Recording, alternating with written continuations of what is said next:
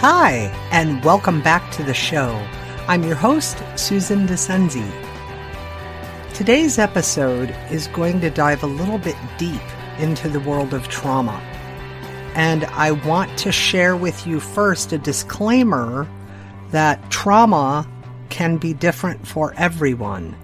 And while I will be sharing some more of my history and stories around the traumas I experienced as a six time sexual assault survivor, who, as you know from previous episodes, went from survivorship to thrivership and then to simply being an experiencer, I do not want to trigger you to minimize any experience you've had and seen as traumatic, and to warn you that if there is any triggering, please stop listening to the podcast.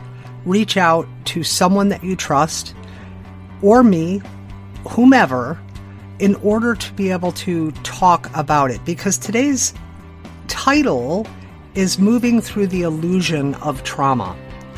And I want to be very clear that I'm not saying trauma is simply an illusion. It's clearly very real, and I have many stories of my own personal traumas that I could share with you to show that it is clearly real. But what we're going to dive into today is understanding how the traumas can become such an ingrained story that it affects every aspect of our life and that it is really an illusion in that sense, and there is a way to move through it. So, if you have suffered through some serious deep trauma, please know that there is light at the end of the tunnel, and I hope and know that some of the things you may gain out of this episode today are the beginning steps to understand how to move through the trauma. Again, if you need to reach out, contact me by emailing me, susan at susandascenzi.com, and let's have a conversation. I would hate to see you swirling in the feelings and the thoughts of the traumatic experiences you might have had in your life. And I really want to provide some of those tools and skills for you to be able to move through it so that it no longer holds you back. I do hope you enjoy the show today. I facilitated a grief group a while back for one of my clients and their family when they had lost someone near and dear to them, and they were struggling a little bit with the grief process. And one of the participants had a question for me about trauma. And this person asked, you know, what exactly is trauma? Because they had felt some senses of trauma in caring for this person that they loved when this person had drastically changed their um, mental capacity, their knowingness of that person. They re- were reacting out of anger and very out of character. And it felt very traumatic for this participant. And so they asked me, is there kind of a definition of trauma? And of course, you know, I could have gone to kind of the dictionary and said, oh, here's what trauma says is the definition. But I, in my experiences personally with my own life and the own traumatic experiences I've had, as well as professionally, what I have found to be more of a truth is that trauma is really any experience that is a bit unexpected and shocking to the system, to the mind, to the body, to the spirit, that you then perceive as extremely negative that holds a lot of kind of um, negative emotion attached to it, like sadness and anger and fear. And so trauma can be really anything. And I used an example for the group of let's say I stub my toe all the time on this one section of a couch every time I walk past it. I'm very aware that I do this all the time. And this is just a hypothetical scenario. So I don't actually do this, but I just want to show you how simple it can be and how complex and deep it can run as well. So I stub my toe. I'm always aware when I'm walking near this couch that I have a history and a past of stubbing my toe there and it is painful. So I'm consciously aware of this and I'm paying attention. But nonetheless, I stub my toe again. That couch, that corner, walking past that section of my home can become very traumatizing for me, can become very traumatic because I have this history, right? Every time I seem to walk past this area of the, the living room and this part of the couch, I stub my toe and it causes me great pain. Now, that can be as difficult for someone to move through as, say, a different kind of traumatic experience where there is more threat of life involved or more threat of bodily harm. And the one thing that I want to be very kind of cautious about and clear is getting too deep into the deep traumas themselves, because that really requires a more gentle kind of movement through. Okay. Now, in my own life, eh, oh, and, and this, this explanation helped the participant understand that they were perceiving these experiences very traumatic for them, but somebody else within the family who may have experienced some of the same or very similar, you know, behaviors from this loved one they were caring for may not have seen it as a traumatic thing. So it's like, how do we really deal with trauma then? And what exactly can be considered trauma? And how do we begin to move through it? And how is it illusionary? I mean, that's the title of the show today, right? Moving through the illusion of trauma. And it's like, Susan, how dare you say that trauma is illusionary? Well, again, I'm not saying that trauma is illusionary. What I am saying is how we perceive these traumatic experiences, these experiences that have been kind of pulled into our mind, body, and spirit bodies. And then we hold on to it, create and have the story about it that we keep replaying, how that can be very traumatic to the mind, body, and spirit bodies, and how it can stop us and hold us back, and how we can begin to break apart that illusionary nature of that and deal with the facts, deal with the actual instances and experiences that they, and in and of themselves, may have been very scary and challenging and traumatic, but they don't have to carry on through the course of days, weeks, months, and years. Now, one of my areas of specialty through my career has been dealing with post traumatic stress disorder.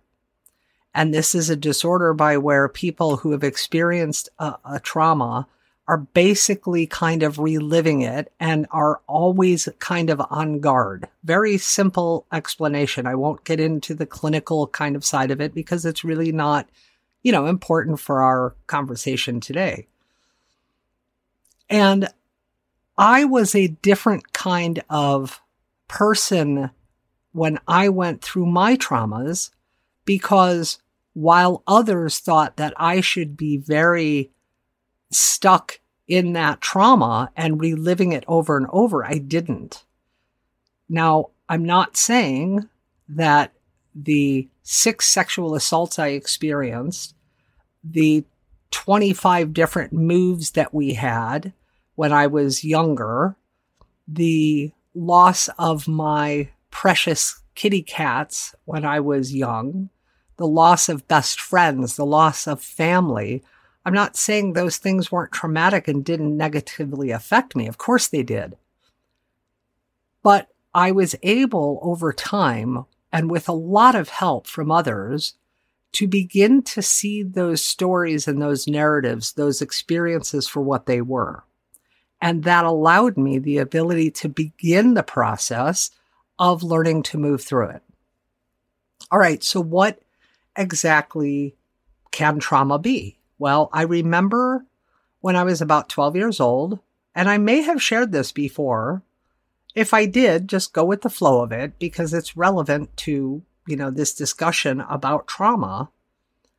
Both my cats were ill, and one of the cats was this beautiful, friendly black cat, and his name was Pyewacket. My mother loved a Disney movie and named him Pyewacket from that movie. And he was my best friend. He was my little buddy. He slept with me every single night. He would always paw at my covers and jump up on the bed and wait until I let him in so that he could lay down on my tummy and go to sleep for the night. Now, I don't know if he stayed there the whole night, uh, but I remember often waking up in the morning and he was there. So maybe he left and came back. Who knows? I was sleeping. And both he and our other cat, Princess, had been basically partners. They had a litter together. They had been together since they were very, very young, and they were a little bit older and they both got sick. And the vet said at that time, anyway, this was back in, you know, the, the, the early 70s or mid 70s, that the likelihood of them surviving well without each other was not very high. And we kind of saw evidence of this when we had to take Princess to the vet for like a week, and Pye barely ate and barely slept and totally acted differently. And the same thing happened to Princess when Pye was at the vet for about the same amount of time. And so, in light of the fact that we were going on vacation, you know, about a month, you know, from that point, and the fact that they were both getting sicker and they were both in more pain, the vet recommended that we euthanize them and we do it together. So we all talked about it as a family. We agreed, as, as painful as it was, that that was the best thing for both Pye and Princess. And we took them to the vet. The challenge and the traumatic piece, though, was that at 12 years old, even though I was a bit more mature for my age than a quote unquote typical 12 year old, my parents still felt that it would be too traumatic for me to go in with my father when he took both Pye and Princess into the vet and be present when the vet was putting them to sleep. And I actually found that more traumatic that I wasn't allowed to go in and say goodbye, that I wasn't allowed to be with Pye and Princess at the end of their lives and to let them know in those moments by holding them and loving them how much they were loved and how much they'd be missed. And I was actually very angry at my parents for quite a while after that because I felt betrayed and I felt as though they didn't trust my own judgment as a 12 year old that I could handle that experience. And so that was very traumatic for me. But it was a different kind of trauma than when I was nine years old and I suffered through number two, three, and four sexual assaults. That was a very different kind of trauma. And I have to say that, that the trauma I experienced of sexual assault at five was different than the three I experienced at nine, which was different than the one I experienced at 14, which was very different from the one I experienced at 28. Those were the six assaults. Those were the ages of the times I went through those experiences. The one at 28 years old, I truly believed I was going to die that night.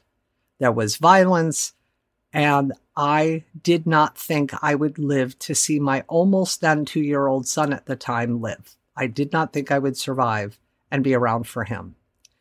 And so, all six of those experiences, on top of losing my precious little kitties and my best friend Pyewacket, on top of the other experiences I had of maybe, you know, another friend moving away and me not being able to see them hardly ever anymore as a younger person because I wasn't old enough to drive and go visit them. On top of having to change schools and being the new kid so many multiple times that I never felt like I fit in. Although I loved the adventure of moving, I always felt like an outsider. And so that was traumatic too. And so my point in sharing some of these pieces with you is that I suffered through a lot of trauma if I really look back on it. But yet, the trauma itself, the experiences themselves, weren't what was really holding me back because they were done, right? They were past. The friend moved, my kitties passed away, the assaults happened. All of those experiences were done and over with. And yet I still kind of stayed stuck in some of the stories about them. And when people would ask, you know, about my experiences of trauma as far as the assaults went, I would be reliving some of the experience itself and I would feel some of that same fear and terror and anger and helplessness that I had felt at that time. But I also felt that way when I was sitting out in the car and my father had taken Pye and Princess in to the vet to be euthanized. I felt helpless and I felt angry and I felt a longing and a missing for what could have been, what I felt should have been, that I should have been there with them so they knew how much they were loved and adored. And so, in dealing with trauma, you have to be really careful because it took me a number of years before I really got essentially the help that I needed to begin moving through it. Many people up until uh, the 28 year old assault had wanted me to kind of just talk about it and put it in the past. Just kind of put it up on the shelf. It's over. It's done with. It's, it's gone. You know, let it go. And as I talked about kind of, I think it was last week's episode about attachments and letting go, it, it's not always so easy to do that because you have to look at the meanings of things, right? And you have to begin to feel a different level of comfort. Well, how do you ever get comfortable with suffering through something that's very traumatic, whether it's an assault, whether it's an, a, an abuse of some kind, whether it's uh, losing your home in a fire or a flood or some kind of natural disaster, whether it's losing a child or a parent, whether it's a car accident or something that's shocking and unexpected. I have to be honest that even 21 years ago, when my mother passed away from her cancer, I have to admit that even though we knew it was coming and the end of her life was drawing closer, it was still very much a, a, bit of a shock and a traumatic piece when it actually happened. When she actually took her last breath, it was still a bit of a shock and a trauma to the system because now there was a finality to it. And so the idea that trauma fits neatly into this kind of box is simply not true. And how to deal with trauma is different for everyone. So for some people, it works by talking about it, and that's the way they process through it. For others, it's using various techniques and uh, coping skills through kind of professional means and providers who provide things like EMDR or cognitive behavioral therapy or, uh, you know, various, various ways in the therapeutic realm that one can move through deep and complex trauma. So as I kind of was embarking upon this journey of understanding my traumas from a different perspective, as I reached out to others for help, professionals and friends and family, I came to the understanding and the awareness that it had really been the illusionary nature of my lens on how I viewed it. Because again, it boiled down to what I thought it meant about me as Susan that I had suffered through these traumatic experiences. It was very difficult for me to look at the positives in my life at that point. And it wasn't until, and, and again, you may know this, this part of my story. It wasn't until that last assault where I came very close to committing suicide a few weeks after the assault, after an argument that my husband at the time, my husband that I that I had, the husband that I had at the time, an argument that we had, and he said something that cut me to the core that caused me to write a suicide note to be given to my son who was just turned two when he was 18. Now, that writing of the letter was traumatic too, because I was like, how can I go on? I'm the six time sexual assault survivor. I don't feel like I'm surviving at all. I don't see a future here. It feels like this is going to keep happening to me. What good am I? I'm not good enough. I have this sign on my head that says it's okay to assault me. On and on and on it went on top of the argument with my husband. And it wasn't until I went to put the letter into an envelope that that something inside of me told me to reread the letter, which I did. And in rereading the letter, I recognized the deeper power and strength within me, and that I really truly was meant for so much more, and that there was infinite possibilities in front of me. Even though I didn't feel like there was, and I felt like there was no hope. I saw clearly that there was truly light at the end of this dark tunnel, and I could begin to move toward that light and learn how to move through the trauma and live with it and not become it. And that required years, actually, of therapy and coaching and sharing my story and talking with others, whether they had experienced some of the same or similar things or not. And it allowed me to recognize that the, the illusion that I had created around the traumas was that it meant I wasn't good enough and I wasn't worthy and I wasn't lovable because look at what happened to me. Look at how I have survived these horrible things. But the truth is, it's also the same for having lost and Princess.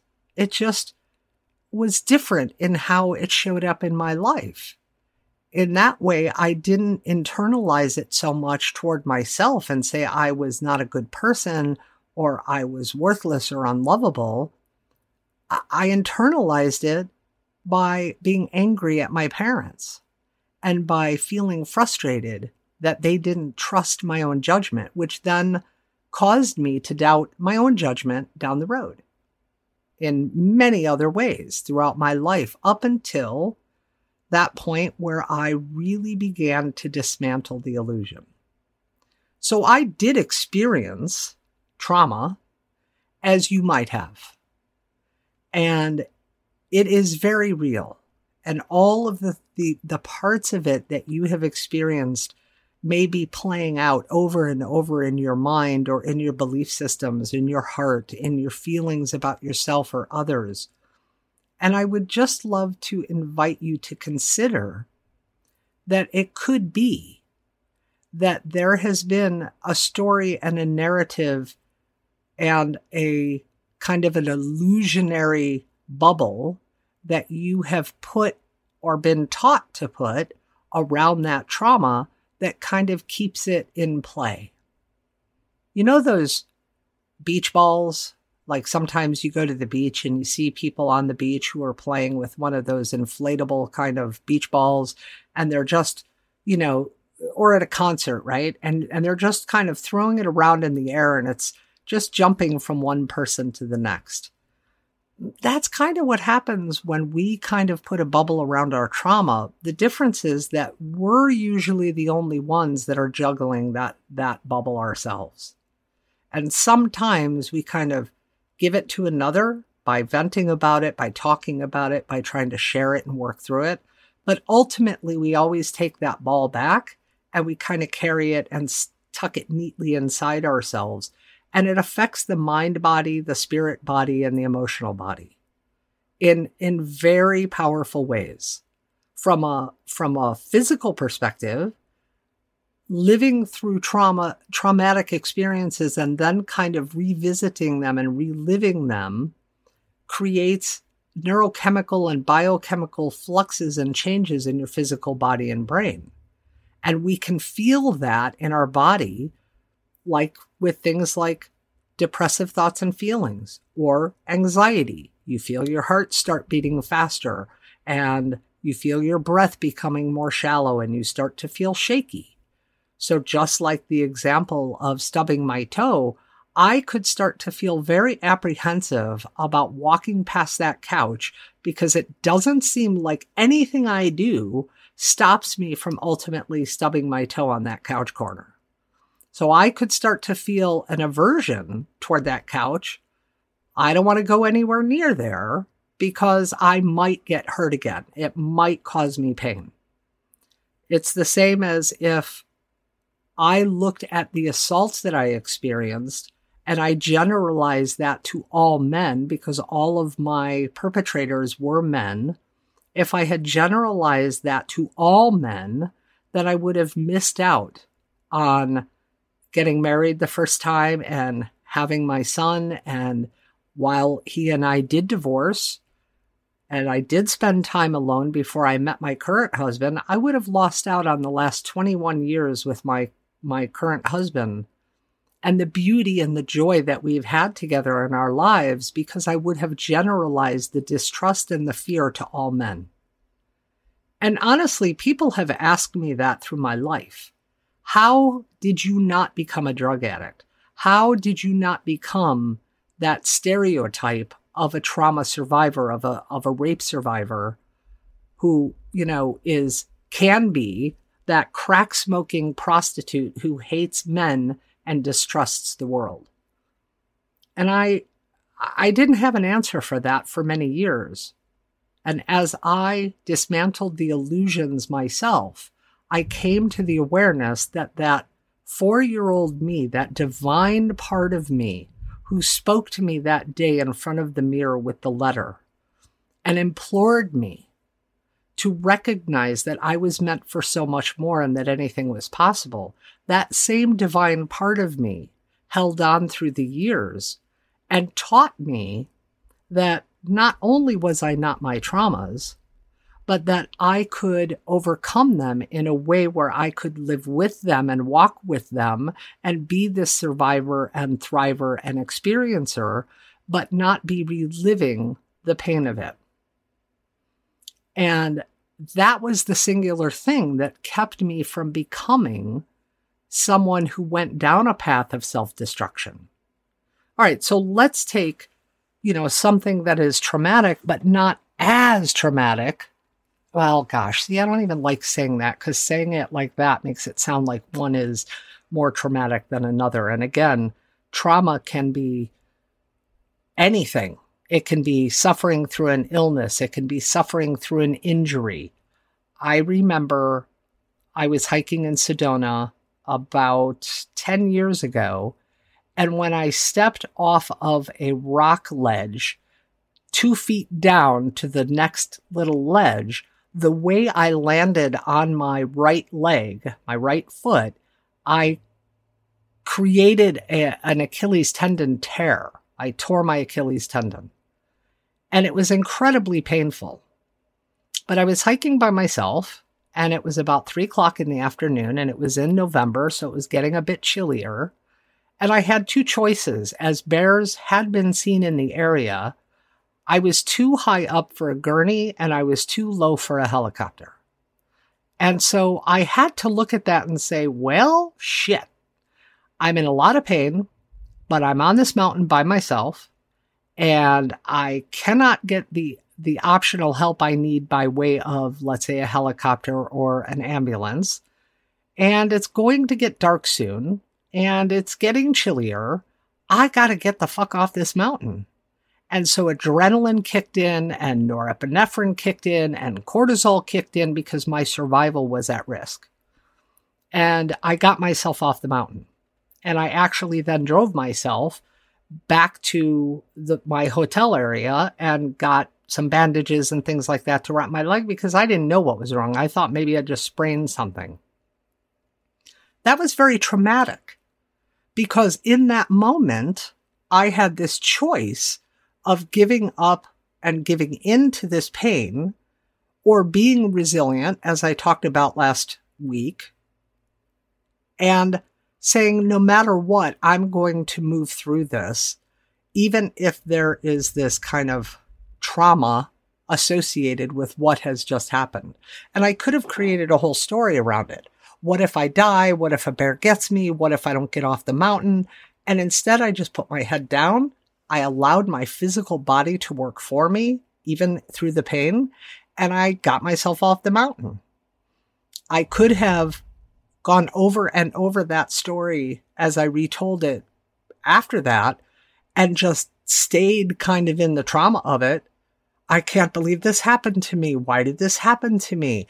My life was going along just great. Why all of a sudden is this happening? Well, again, that could be part of like what I talked about last week with attachments and letting go, where maybe I was even attached to illness or struggle or pain or injury as a way to kind of keep me safe. But clearly this injury wasn't going to keep me safe at the at the moment because it was November and there were bears around and it was cold or colder.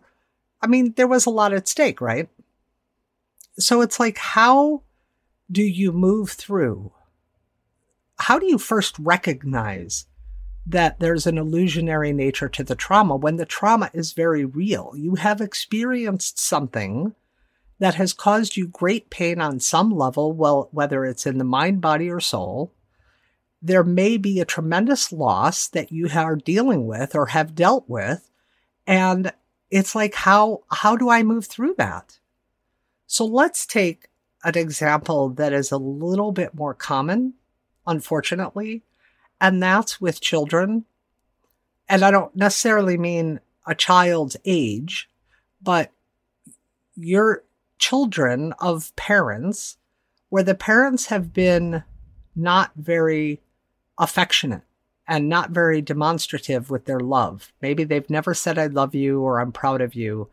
And this child grows up, whether they're a child, a teenager, or an adult, grows up to feel very traumatized by the constant judgment and criticism of the parents, of their lack of love, of their lack of kind of emotional and, and mental support.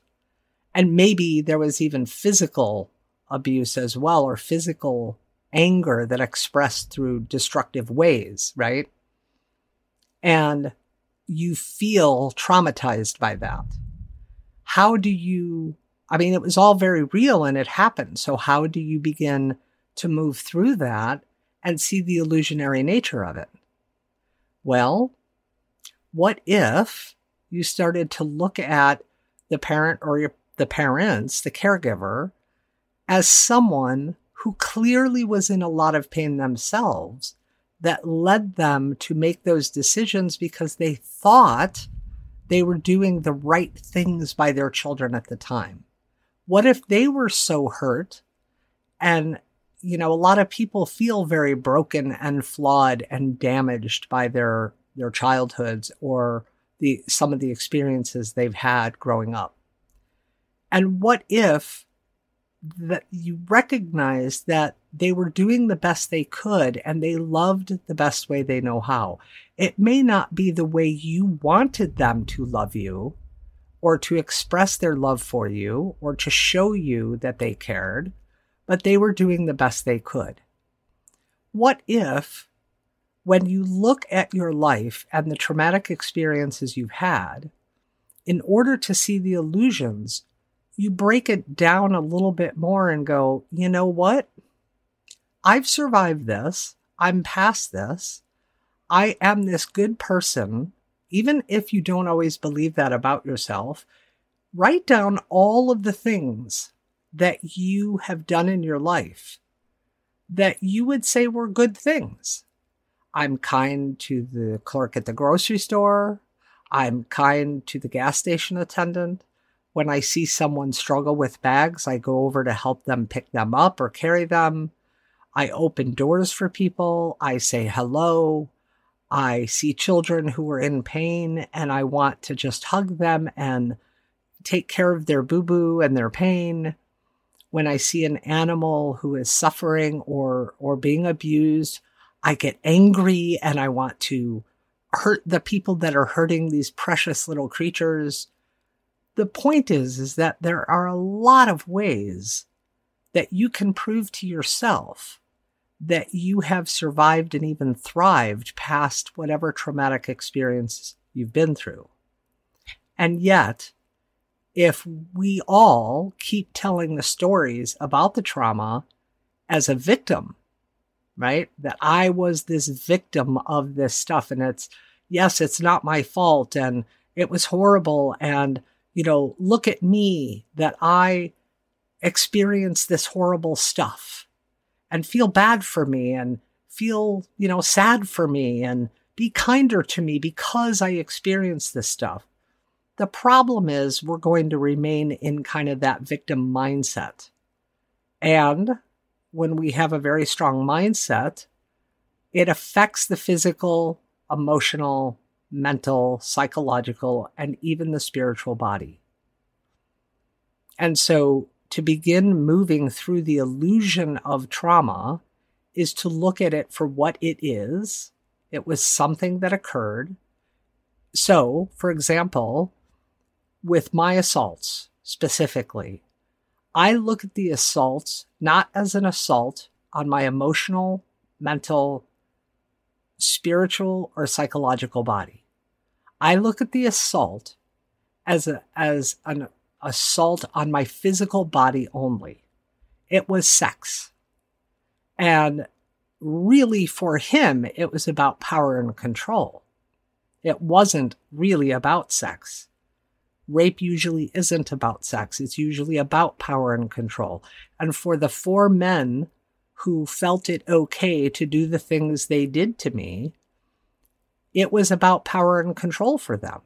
So when I recognized that, that this was about power and control for them, and it had nothing to do with me as Susan, it had everything to do with the circumstance and the opportunity and their need to gain power and control in that moment that led them to believe that these things were okay to do. When I recognized that, I was able to dig within to a place of deeper compassion and empathy that I looked at them through a different lens, a different set of eyes. And now I saw them as extremely hurt men, extremely sad men, as men who must have gone through so much pain in their own lives that they truly believed this was okay to behave this way. And when that happened, I had started to really, without knowing it even, I started to dismantle the illusion of the trauma. Yes, I did experience six sexual assaults, but it did not, it was no longer, I should say, defining me. I was no longer giving my power away to that trauma and staying in the victim mindset that says, Hey, people, hey, world, look at me. I'm this victim of this.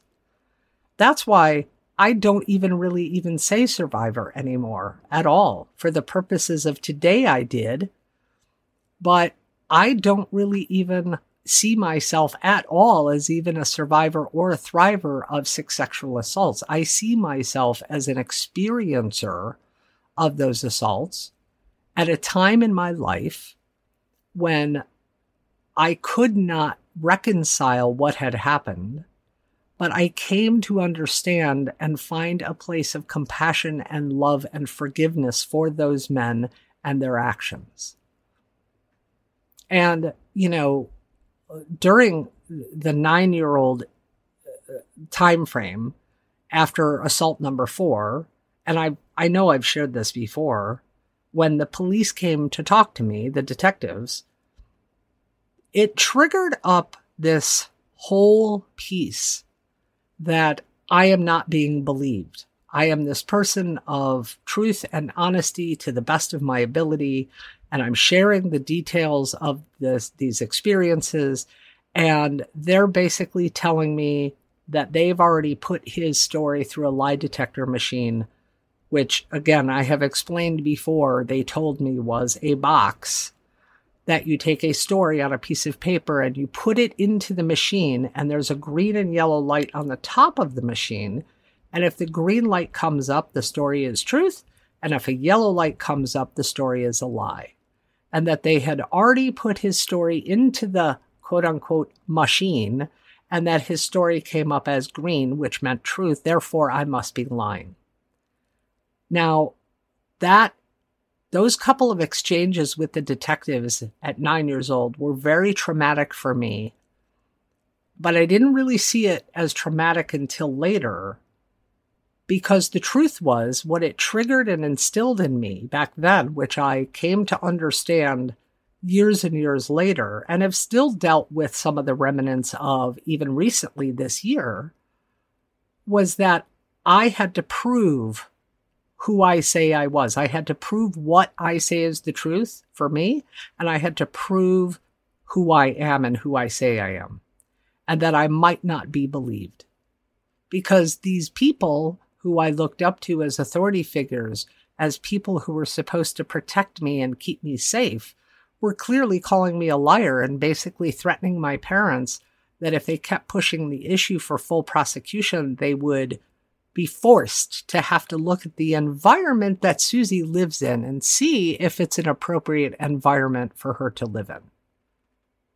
And all my parents heard was that they're going to take their daughter away. So I didn't know that then. But when my mother told me that many years later, that was also traumatic because I was like, fuck, how dare they threaten my parents with taking me away and acting like I'm this troubled kid and this little liar when clearly we had physical evidence that it happened. And it happened not once, but three times. Whatever. It's in the past, right?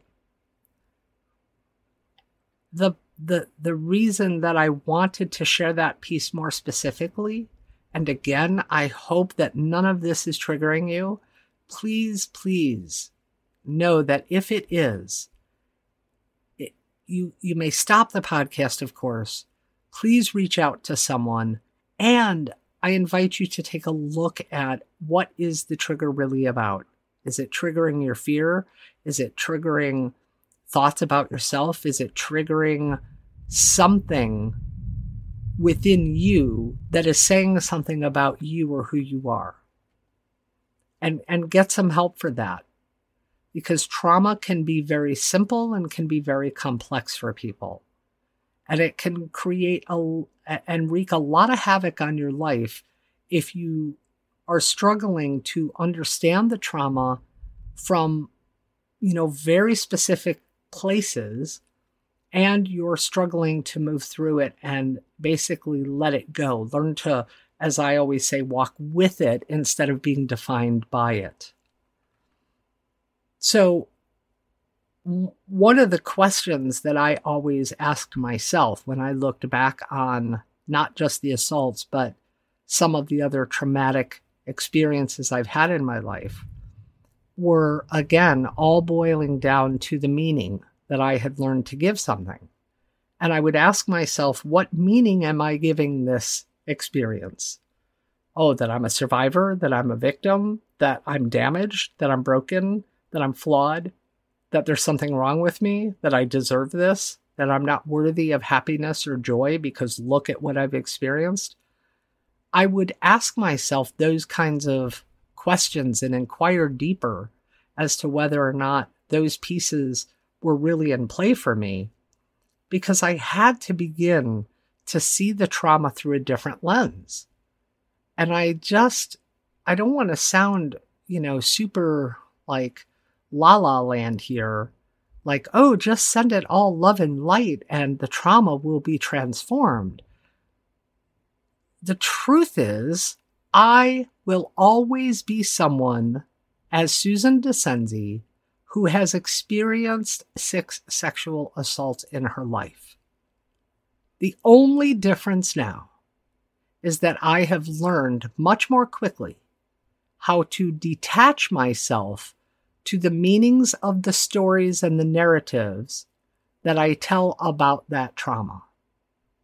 I might be sharing specific details here on the podcast today, And I might share, you know, other details in other venues and in other situations, but I don't have any emotional connection to them anymore. I, I wrote a chapter in a book about six years ago, and the title of that chapter was called It's a Matter of Trust. And I specifically talked about the last assault, the one when I was 28 years old, that was very violent. And I did not believe I would live to see my then two year old son grow up. And by the end of the chapter, I talked about how I had learned to come to a place where I saw that assault and the other experiences as gifts. And I had truly reached a place of forgiveness. And I want to share that what's interesting about that chapter is that this was just six years ago. And when I wrote this chapter, and in the in the chapter, I talk about only being a four-time sexual assault survivor because there were two instances that I didn't even consider as assault. And the first one was the five-year-old incident, and then the second incident was one of the three that happened when I was nine. And it was because I blamed myself. I took on the responsibility for what had happened and I thought it was all my fault. So I didn't and couldn't see them as assault because I thought I had brought it on. And so as I did some work with my own therapist at the time about that issue because it was surprising to me he said, Well, why did you write four times? And I'm like, Well, because I was assaulted four times. He's like, You were assaulted six times. And I'm like, How do you figure? And he brought up the other two instances, and I'm like, Oh, yeah, but that was my fault. And that opened up a whole discussion about how I was still taking the responsibility and the blame for what someone else had done and thought was okay to do and how it was somehow my fault. Therefore, it didn't count. And so I would invite you to not discount any experience you might have had that you see as traumatic as being anything other than how you are perceiving it, which is that it was traumatizing to you. It has been difficult for you to emotionally, mentally, psychologically, spiritually, or physically manage it. And what that means then is that in order to break down the illusionary nature of that narrative and those stories that are creating that struggle, you need to reach out and take a look at how to begin moving through that. And sure, you can absolutely do it on your own. But my question to you then at this point would be, why haven't you already? And if you have, beautiful. I am so excited and glad to hear that you have potentially moved through something you perceived as traumatic on your own very well and it no longer defines you. That's awesome. And give yourself a huge pat on the back for that because it's not easy to do. But if you haven't moved through it, and if you're still seeing it as traumatic and you're still seeing it very in a in a victim mindset and it's still creating negative thoughts and feelings for you and it's adding to challenges in your life or it's creating anxieties or depression then please do reach out to those that can help you begin to see it as the illusion that it is. Because we have all been taught that we're victims and i can assure you you're not a victim you may have experienced something, but you do not have to live in the victim mindset that says somehow you are helpless and there is no hope for ever moving through this. I know that this episode hasn't been necessarily chock full of all these very specific kinds of ways to move through trauma. But again, I want to be very, very careful because I don't know the trauma you've been through. And so one thing might work for one person and it might not be so helpful for someone else. So the bottom line is ask yourself if you are your trauma ask yourself where are you taking the blame and the responsibility for the trauma and internalizing it as a definition of who you are? And if you didn't have this trauma hanging over you in your past, do you feel and think your life would be different? And if so, how? And write that down for yourself or record it on your phone, but but put it somewhere in a written or verbal format that you can either read back or listen back to. And when you read it back or listen back to it, work to listen to it or read it back through the eyes of just an outside observer and see if you would come to a different conclusion. And then if you're still struggling, write down all the things that you know are good about you and all the ways that you have maybe helped to impact others or have had an impact on others. And I hope that you'll be surprised by all of the beauty of you because trauma does not define you. It is simply an illusion for us to move through when we're ready to dismantle it. Again, if you need any help, please reach out. Susan at susandascenzi.com and I would be honored to walk with you in this journey to move through the illusion of trauma. I hope you have a fully spiritually expressed week, being the divine being you are and standing in your true power. And I'll see you next week. Ciao for now. You've been listening to The Spiritually Expressed Human, where conformity is not an option Getting out of the box is critical, and spiritually expressed means becoming the badass of your life while attaining freedom and inner peace. If you're ready to start that process, go to susandascenzi.com and click on the free gift tab to get started. You can also get the link in the show notes. Thank you for being here, and if you enjoyed the show, please take a moment to rate, review, and subscribe on your platform of choice. Until next time, be the spiritually expressed badass you are meant to be.